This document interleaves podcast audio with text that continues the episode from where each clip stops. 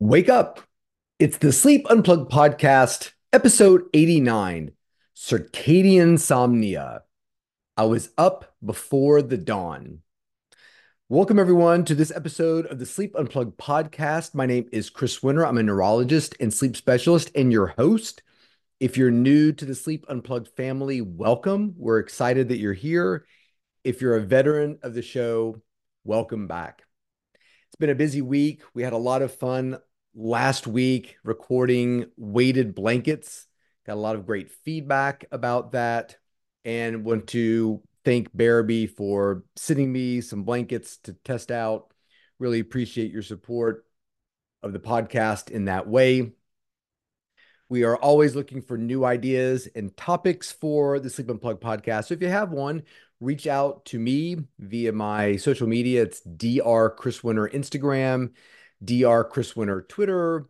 Uh, we've got TikTok, Blue Skies, Threads. We have a YouTube page. It's the Sleep Unplugged YouTube page where we post the videos of all of this content.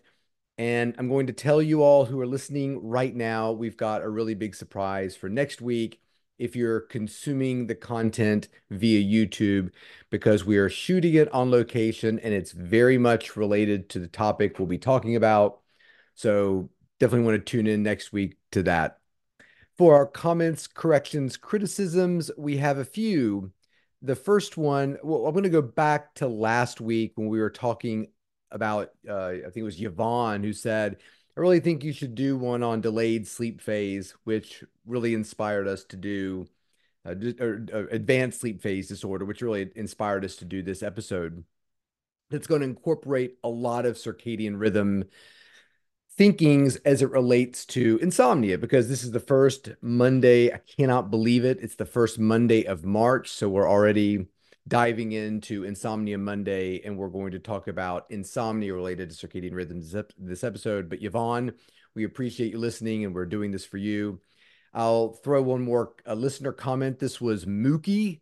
Mookie said, Love the podcast. Keep it going. I recently started running and I get bored of music and most podcasts, but yours is one of the few that keep me engaged while I'm running. And and he was talking about reading some books about dreaming, was interested in dreaming. Somebody else uh, was talking about having epic dreams.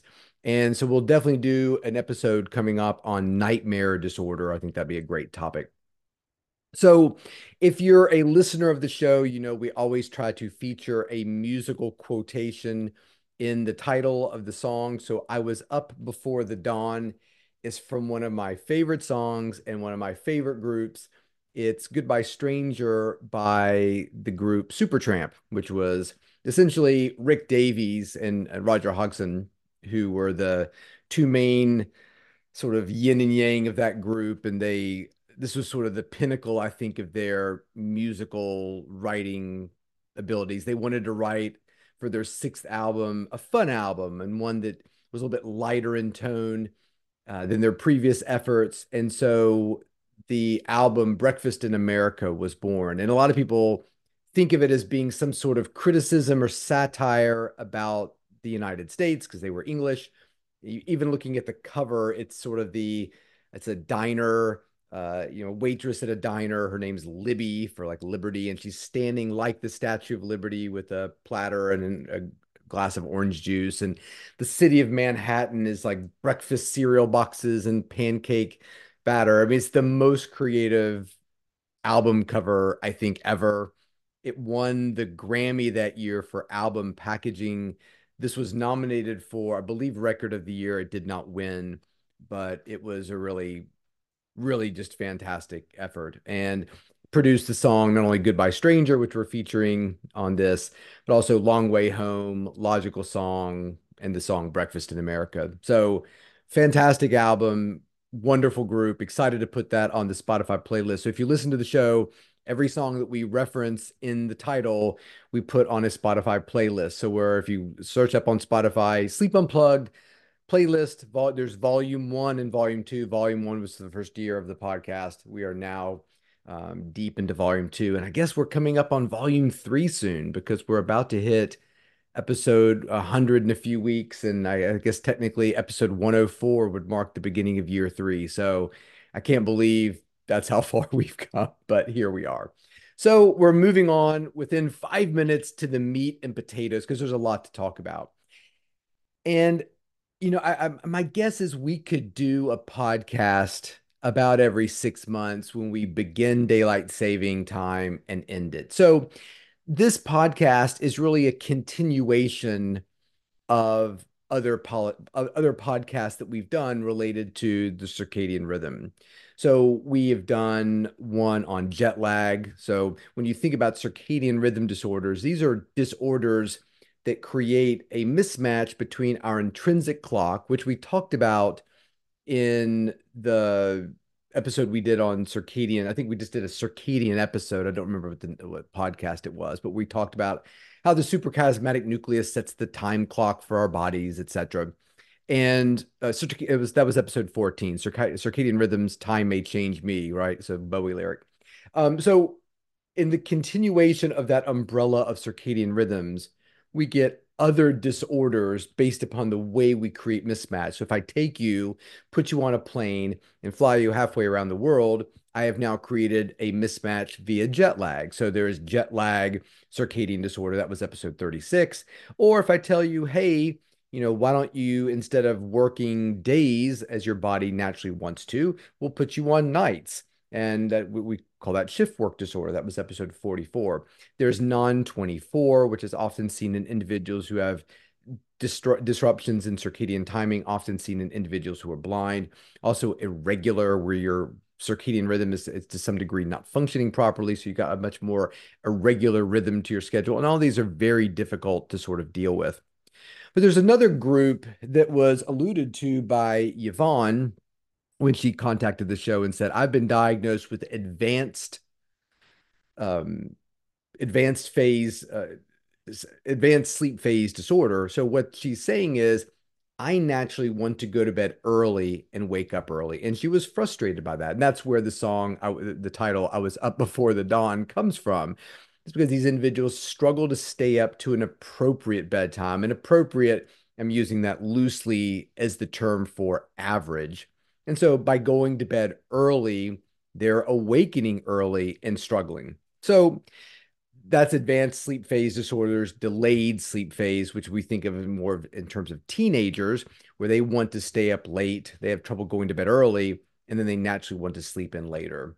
So I thought this was an appropriate time. Like I said, we could do an episode every six months related to daylight saving time. And I didn't want to I didn't want to go over that again because we did talk about daylight saving time in our episode about it, which was episode 18, where we talked about, well, there's a couple things going on with daylight saving time, and we're getting ready to experience it on March 10th. So we will go to bed, you know, spring forward, fall back. We will awaken an hour off of where we were expected to be. And with daylight saving, there are really two things happening. And we've talked about those in the episode. There is the adjustment, the hour adjustment, the you know, flight from Atlanta to Chicago or something where you're you're crossing one time zone. And now when it's you know you, you've flown from Atlanta to or let's, let's say from Chicago back to Atlanta or Chicago to New York. Now it's 11 o'clock it's time for you to go to bed but you're kind of used to being on chicago time. So you go to bed 11 your body feels like it's 10 o'clock and you might struggle to fall asleep. So that is a nice sort of representation of the individual who is on the who has the delayed sleep phase that's the teenager if you look at it in the opposite direction the individual who is flying from new york to chicago it might be difficult for that individual to stay up until 11, their natural bedtime, because really 10 o'clock is their 11 o'clock. So they fall asleep at 10 and they wake up really early the next morning. So that east to west travel sort of mimics the individual who has advanced sleep phase disorder. The west to east, more the delayed, delayed sleep phase disorder.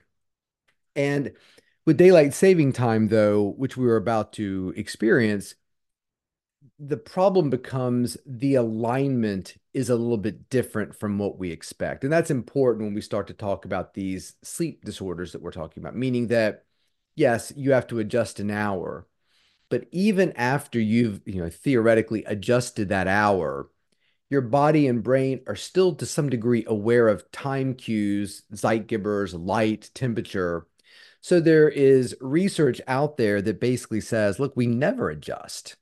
That even once we've gotten over that one hour hurdle for some people, when we're on daylight saving time, because the timing of where the sun is at our, you know, quote unquote noon, our body knows that something's wrong. I mean, theoretically, we could make the middle of the night, the darkest part of the night, noon if we wanted to. We could create that as being our noon, and we could pull out our lunch boxes and eat our sandwich and our Darth Vader thermos and have lunch at that time and go on about our lives. But our bodies are going to know wait, this is not the middle of the day. This is night. This is when we want to be asleep based upon our brain secretion of melatonin. So you can look at daylight saving as being a little junior uh, example of this. That yes, it's only one hour, but we're one hour off of what is healthy. And that's where we start to get into the movement for permanent standard time.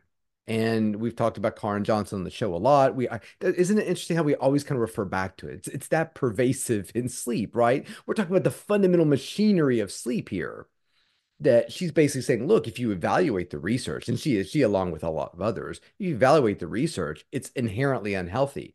Yeah, but I like to grill after work and I don't like to do that in the dark. Great.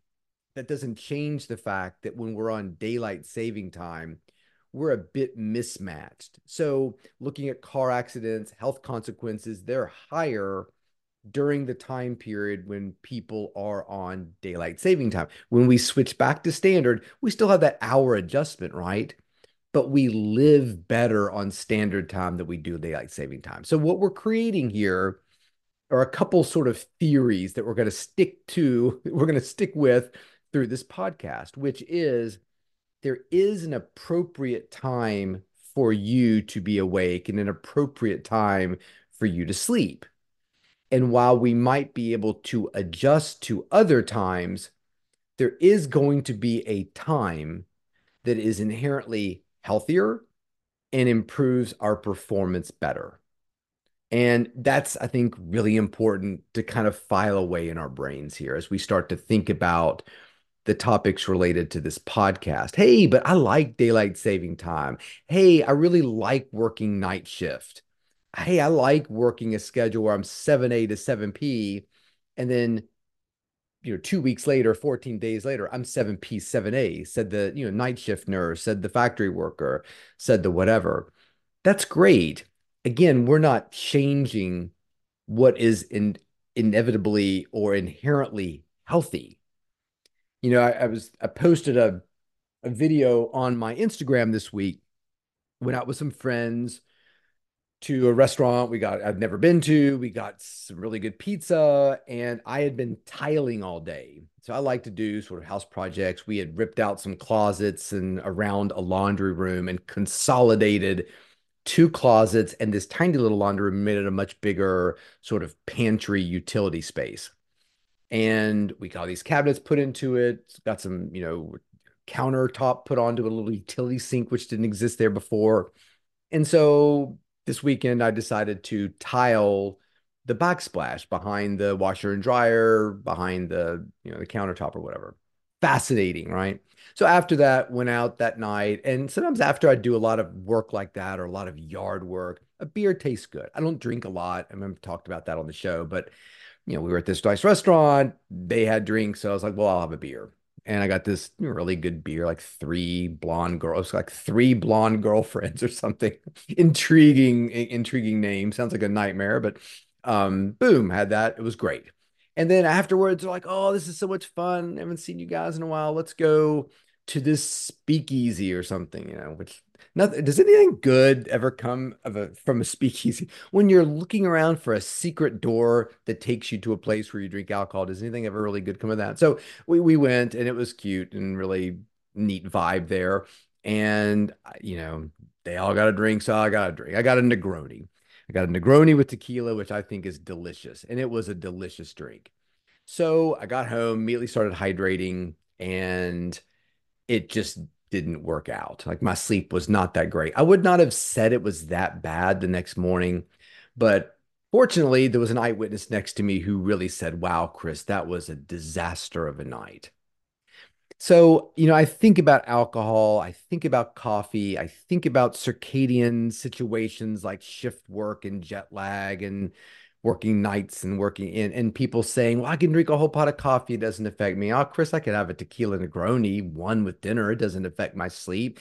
You know, these they do. They do affect your sleep. So I want you to imagine a bell curve. And on that bell curve, everyone in the population is sitting on that bell curve. And what the bell curve is sort of situated, what, what, what it's trying to describe or explain is when we're at our best in terms of our circadian rhythm. And we've talked about that. We talked about that in the circadian episode, episode 14, that you can figure that out. There's that Horne-Ostberg survey, a morningness eveningness questionnaire. Go online, look up MEQ or morningness eveningness questionnaire, and you can figure out what you are. Are you a night owl? Are you a morning person? We were laughing earlier. Uh, Dr. Uh, Michael Grandner out at uh, uh, uh Arizona. Um, uh, Dr. Funke, who we gave an award to, um, we, we were all in an article that was written. I can't remember who did it. We, I got blanking on the name of the article, but it, was an article, and you can look it up. And and it was about the, the chronotypes, and we were laughing that you know every now and then people come up with their own sort of names for chronotypes, like you know boll weevil or you know trash rat. I don't know, like what are you know, just different names for it. Just basically, essentially, it's all night owl morning person. I, I, said I'd come up with one that were different divas: the Mariah, the J Lo, the you know the Madonna, and um, you know whoever whoever your divas are. Um celine who's one of our our invited guests on the show and it wasn't great when she was on that award show recently and and she looks so great. I just we all wish the best for celine dion. She's one of the few people who are invited to be a guest on the show. We'll, we'll have to add some more people to that list. It's been a while since we've invited somebody new on the show who never comes. So when you think about all these sort of circadian sort of situations and that bell curve we're all on the bell curve right? So you have the morning types, the you know, the real morning, you know, larks. We talk about being more circadianly advanced. They tend to be older individuals in general. So Yvonne, who wrote the show, from her profile picture, appears to be an older individual. And as we get older, we become more circadianly advanced. We want to go to bed early. We want to wake up early. And for some people, that's very frustrating. And then when you look on the other end of the circadian bell curve, there are the delayed sleep phase. Those are the teenagers who want to stay up late and get up late. So when we think about these different disorders, it's thought that about 3% of the population has some sort of circadian disorder. And I'm sure you're thinking, well, Chris, wait a minute. This is Insomnia Monday. Why in the world are we talking about circadian disorders when Monday is supposed to be about insomnia? Because the insomnia and the circadian disorders share a lot in common. Number one, that 3% is probably a very big underestimate because a lot of these individuals do not present as in, as circadian disorders. They present as insomnia. So let's think about yvonne. Yvonne when she was growing up slept great. I mean yvonne was a great sleeper but as she has matured she's finding it more and more difficult to stay awake to watch her favorite show, which is The Walking Dead. I'm making this up, but I've got this picture of Yvonne that she breaks a lot of mold. She's not a typical, not a typical person. And when you look at her, you think, okay, no way this woman is into like apocalyptic movies and Walking Dead. She loves Walking Dead. And she's thrilled that there is a new show now called The Ones Left Behind. And she's she wants to stay up every night until nine o'clock and watch it on AMC. And she can't. She she barely can make it to 8:30, falls asleep on the couch. Next thing she knows, she wakes up, it's almost midnight, and she has missed Rick trying to get back to Michonne and the people he left behind. And she's upset by it. And now she tries to go to bed. She can't. She wakes up at two o'clock in the morning. It's just frustration all around. So that typically is what an advanced sleep phase disorder looks like. So how do we diagnose these disorders? Well, there's some criteria that sort of have to be followed. And if you're looking for a really good reference about circadian disorders, there was a paper in 2022 called Circadian Rhythm Sleep Wake Disorders in Older Adults. It's a really good reference for anybody who really wants to dive deeper into the research related to it. So very, very well done article.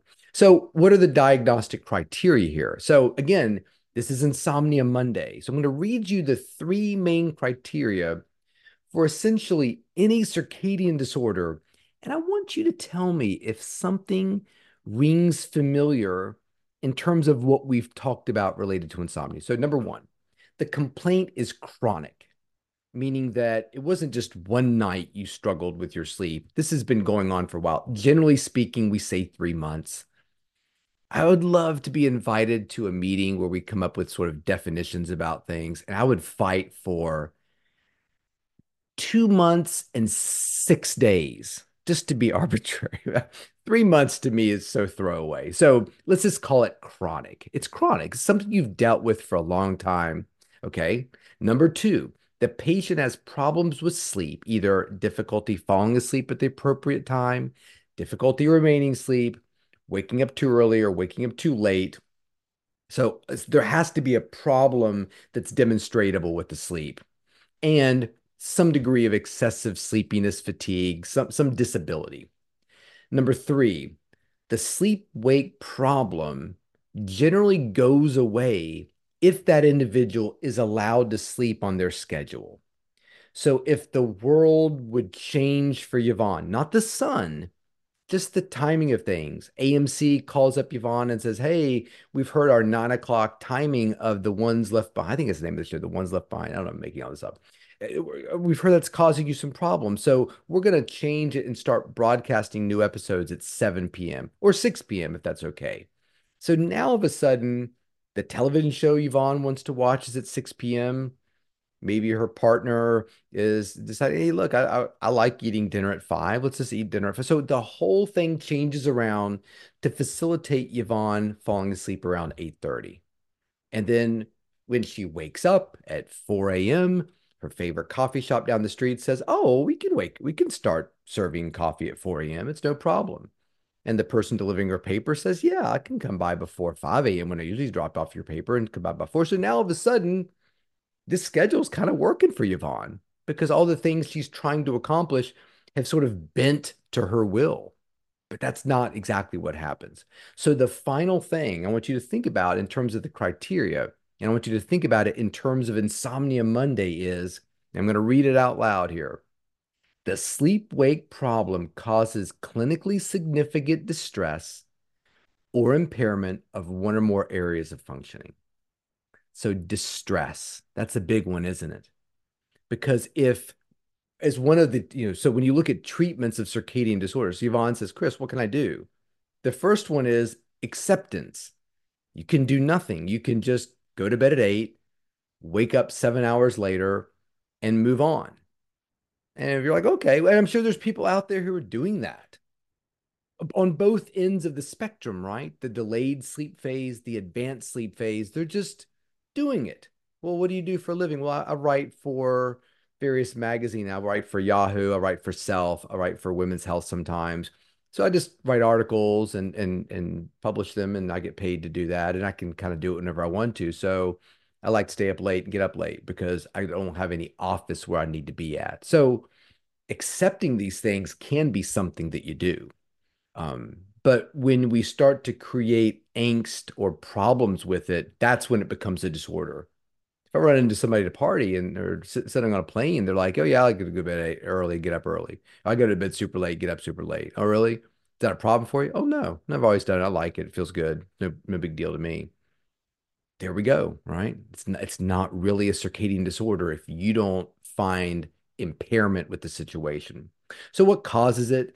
Uh, family history, which is another word for genes, right? These things tend to be somewhat genetic in the sense that our circadian rhythm is genetic. We've talked about the genetic influencers of our sleep profile. You like to sleep a lot, you like to sleep a little, you like to sleep late, like to sleep early. You do well with sleep deprivation, you don't. These are all genetic genetically influenced. And we're going to do a podcast on sleep genetics. And this was inspired by a listener in the Netherlands who happens to share my last name. And so we've been kind of communicating back and forth and we're like, oh, let's let's do genetic testing and figure out if we're related. I was like, that's great. And I thought, let's take it a step further. There's some testing out there that tests if you have the genes for restless leg, the genes for narcolepsy, the genes for certain sleep disorders. So I really want to find one of those and, and test myself and see what's going on. Because, like I said, if you listen to the podcast, you know I struggle with restless leg for sure. I struggle with catathrenia, which I don't know that there's genes for catathrenia. And I do snore from time to time, particularly when I have a beer and Negroni. That seems to bring it out. So what else causes these these disorders? Um, so family history is one. Older or younger age, depending on if we're talking about advanced sleep phase disorder in the older individual, delayed sleep phase. For advanced sleep phase, individuals who go to bed a little too early, wake up too early, that's common in autism spectrum disorders uh, th that we see and can be really frustrating when your child or the person you're caring for is waking up at four o'clock in the morning and they are ready to go. That can be a problem as well too. I think there's sometimes also some, some short sleep duration in there as well too, which can be really problematic for caregivers. Uh, too much exposure to morning light so if we're getting up and having a lot of light in the morning, it's kind of creating a really strong circadian cue that might make it difficult for us to stay up. And that's the basis of an intervention we'll talk about in a minute. And then other environmental factors like work history. Hey, Chris, all my life I had to be up at four o'clock in the morning to go to work. And now I'm retired and I continue to have this sort of early situation, which people always ask, can we change our circadian rhythms? And to some degree, the answer is yes. And this is sort of that, uh, sort of the the backwards working of that, right? All of your life, you've had to be up really early, and now you can't shake it. You see it a lot in military as well, too. You know, these people who arrive at West Point, arrive at the Naval Academy, are individuals of all different chronotypes. But the military has one preferred schedule, and everybody needs to be on it. So when you look at individuals leaving these service academies, I'll bet that bell curve distribution of chronotype is much more tightly packed when they throw their hats in the air than when they first arrived. And I think that'd be a really cool study to do if anybody's listening out there. Let's go out and do Horne-Ostbergs of every plebe, or what do they what do they call the the first plebes or the Naval Academy? What are the the the grunts or maybe they're plebes too at at, the, uh, at West Point. So let's do Horne-Ostbergs on them when they arrive, and then four years later, let's do them again and see if that bell curve has become more narrow. I'm really, I've always been really interested in that. So let's switch gears. Look at delayed sleep phase. What causes that? Well, regular sleep schedule. So I up, stay up late on the weekends. I have to get up early to go to school. That's a big cause of those. Being confined to a bed for an extended period of time tends to create delayed sleep phase, which is why you see that a lot in hospitals. Lack of exposure to light, jet lag, and then also, you know, certain brain injuries can often damage that mechanism that controls the circadian rhythm and create sort of delayed sleep phase. So, what do we do about it? Yvonne's like, listen, I've listened to your Supertramp. I've listened to you characterize me as a fan of Walking Dead. I'm, I'm willing to hear it all. But what I'm really here for is, you know, what do I do about it? And what, what are the treatments for it? So the biggest one, I think, is adherence to a schedule another if we're going to do research at military institutions i'd be curious how many times people wash out get kicked out voluntarily leave because they say you know what? I just couldn't deal with the early morning schedule. My guess is the number is extremely low. Now that's not to say there isn't an adjustment I imagine it's quite an adjustment when somebody walks into your room at four o'clock in the morning and starts yelling and banging a stick on a trash can, and you got to jump up in your shorts and your t-shirt and tuck your chin in and stand there while they yell at you. And then you all run outside in the rain and run circles. I mean, I, don't know what they do. It sounds like this uh, what I see on TV, right? They're all running around doing all this stuff. Right. So, can you imagine the stress hormones going through your body at that point? Now you're outside and there's hoses and you're running and push-ups and pull-ups and people are screaming at you. And then you do it the next day and the next day and the next. My guess is there's a lot of physiological changes that are happening in that individual to get them prepared and ready for what's coming every day at 4 a.m. or 5 a.m. or whatever this is happening, right? So I imagine if you were to sit down and talk to a group of these midshipmen or cadets and say, what was the first week like? They would say it was horrible. This was such an adjustment. I didn't know if I was coming or going. And if you said, okay, well, great. Now you're, you're a couple weeks away from graduation tell me about how you feel now. They're probably like, yeah, well, I usually wake up around 4:30 in the morning, 15 minutes before my alarm goes off naturally now. And when I'm on vacation and when I'm at home and when I'm on leave, it's pretty impossible for me to really sleep in effectively like I used to, or it's a lot different. I used to sleep in until two o'clock in the afternoon on the weekends when I was in high school. That capacity has sort of left me to some extent. Now, I imagine some degree of sleep deprivation would allow them to sleep in a little bit, but for the most part, I'll bet you a lot of them have said that intense scheduling has really helped to change my chronotype. If I'm guessing, I'm guessing our little survey when you first get there, right before you graduate, would change dramatically in a lot of people. So that can be very helpful for people who have advanced sleep phase disorder. Another help, and this would be more for Yvonne, would be using bright light therapy. So why would that work? So bright light therapy, the timing of it's very important and the intensity is important. We generally talking about somewhere between two to 5,000 lux. So very bright. And so what happens is around seven o'clock, Yvonne, when Wheel of Fortune comes on, that's your cue to get in front of some really bright light. And there's all kinds of light box therapies that are exist out there. It used to be when I was first getting into sleep decades ago, these boxes were expensive. Now with all the lighting um, choices we have and technology to create bright light is not as difficult as it used to be. So it has to be bright light, full spectrum. So at seven o'clock, Yvonne, you're going to pull that little light box out and turn it on. There's not great protocols for this. You know, how long can it flash a couple times? Does it have to be? I usually tell my patients, you know, five to 10 minutes of exposure. And you don't have to stare directly into this, you know, really bright. You just want to have it near you. So if you're reading or watching TV or sewing or, you know, checking out Walking Dead forums on your phone, you know, on Reddit or whatever, whatever you're doing, you just have the light near you.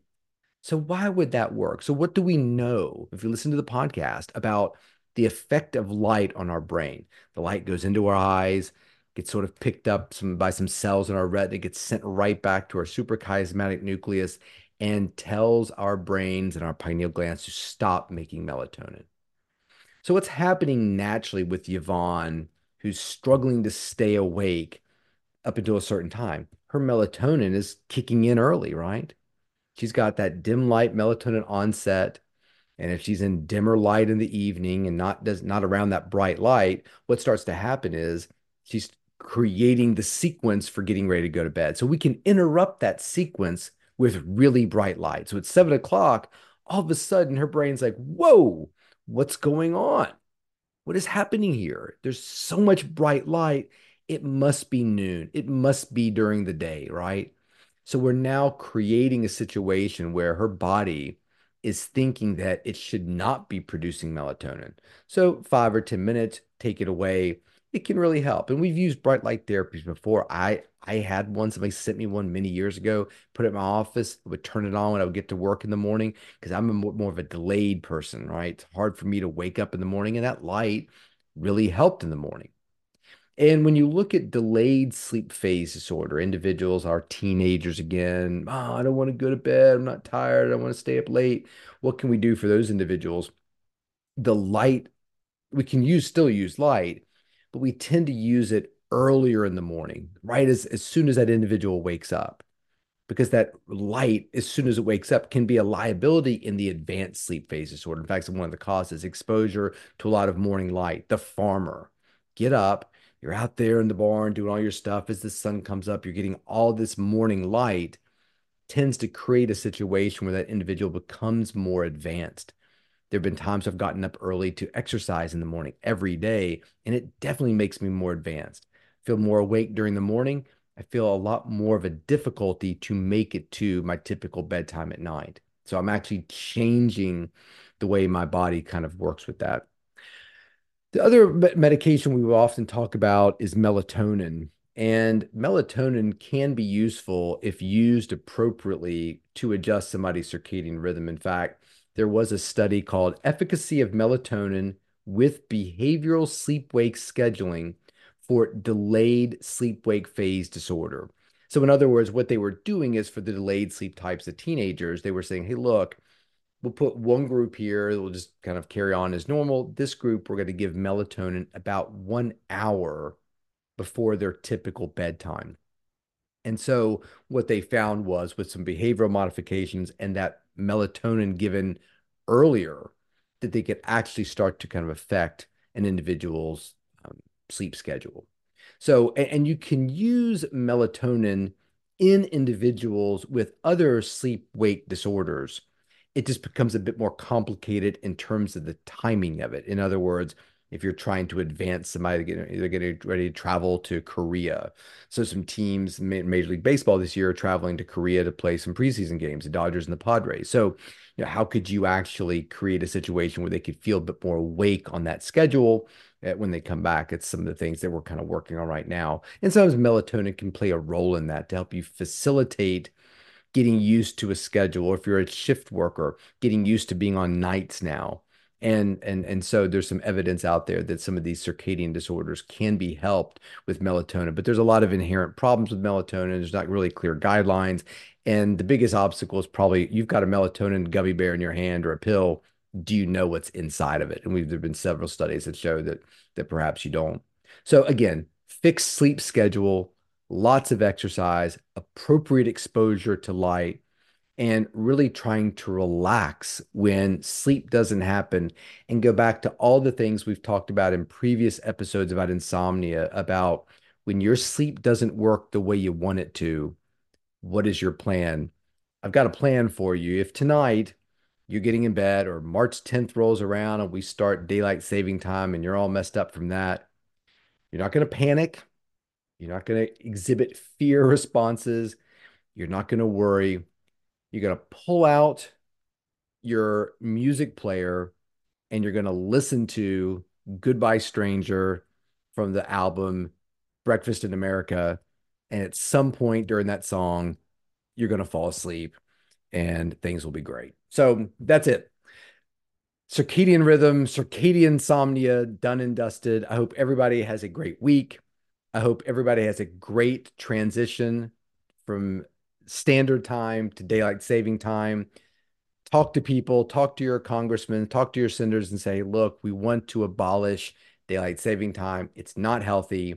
We need to be on permanent standard time so we can at least rid ourselves of one circadian disorder uh, pretty easily. That's it. Follow me on Twitter, Dr. Chris Winter. Follow me on Instagram, Dr. Chris Winter. Like and subscribe to the channel. I appreciate a couple of you writing reviews of the podcast that were really positive. We'll read those on the next episode. Find us on the YouTube page where you can see videos and tune in next week to the video because it's going to be from an interesting location. And until next week, sleep well.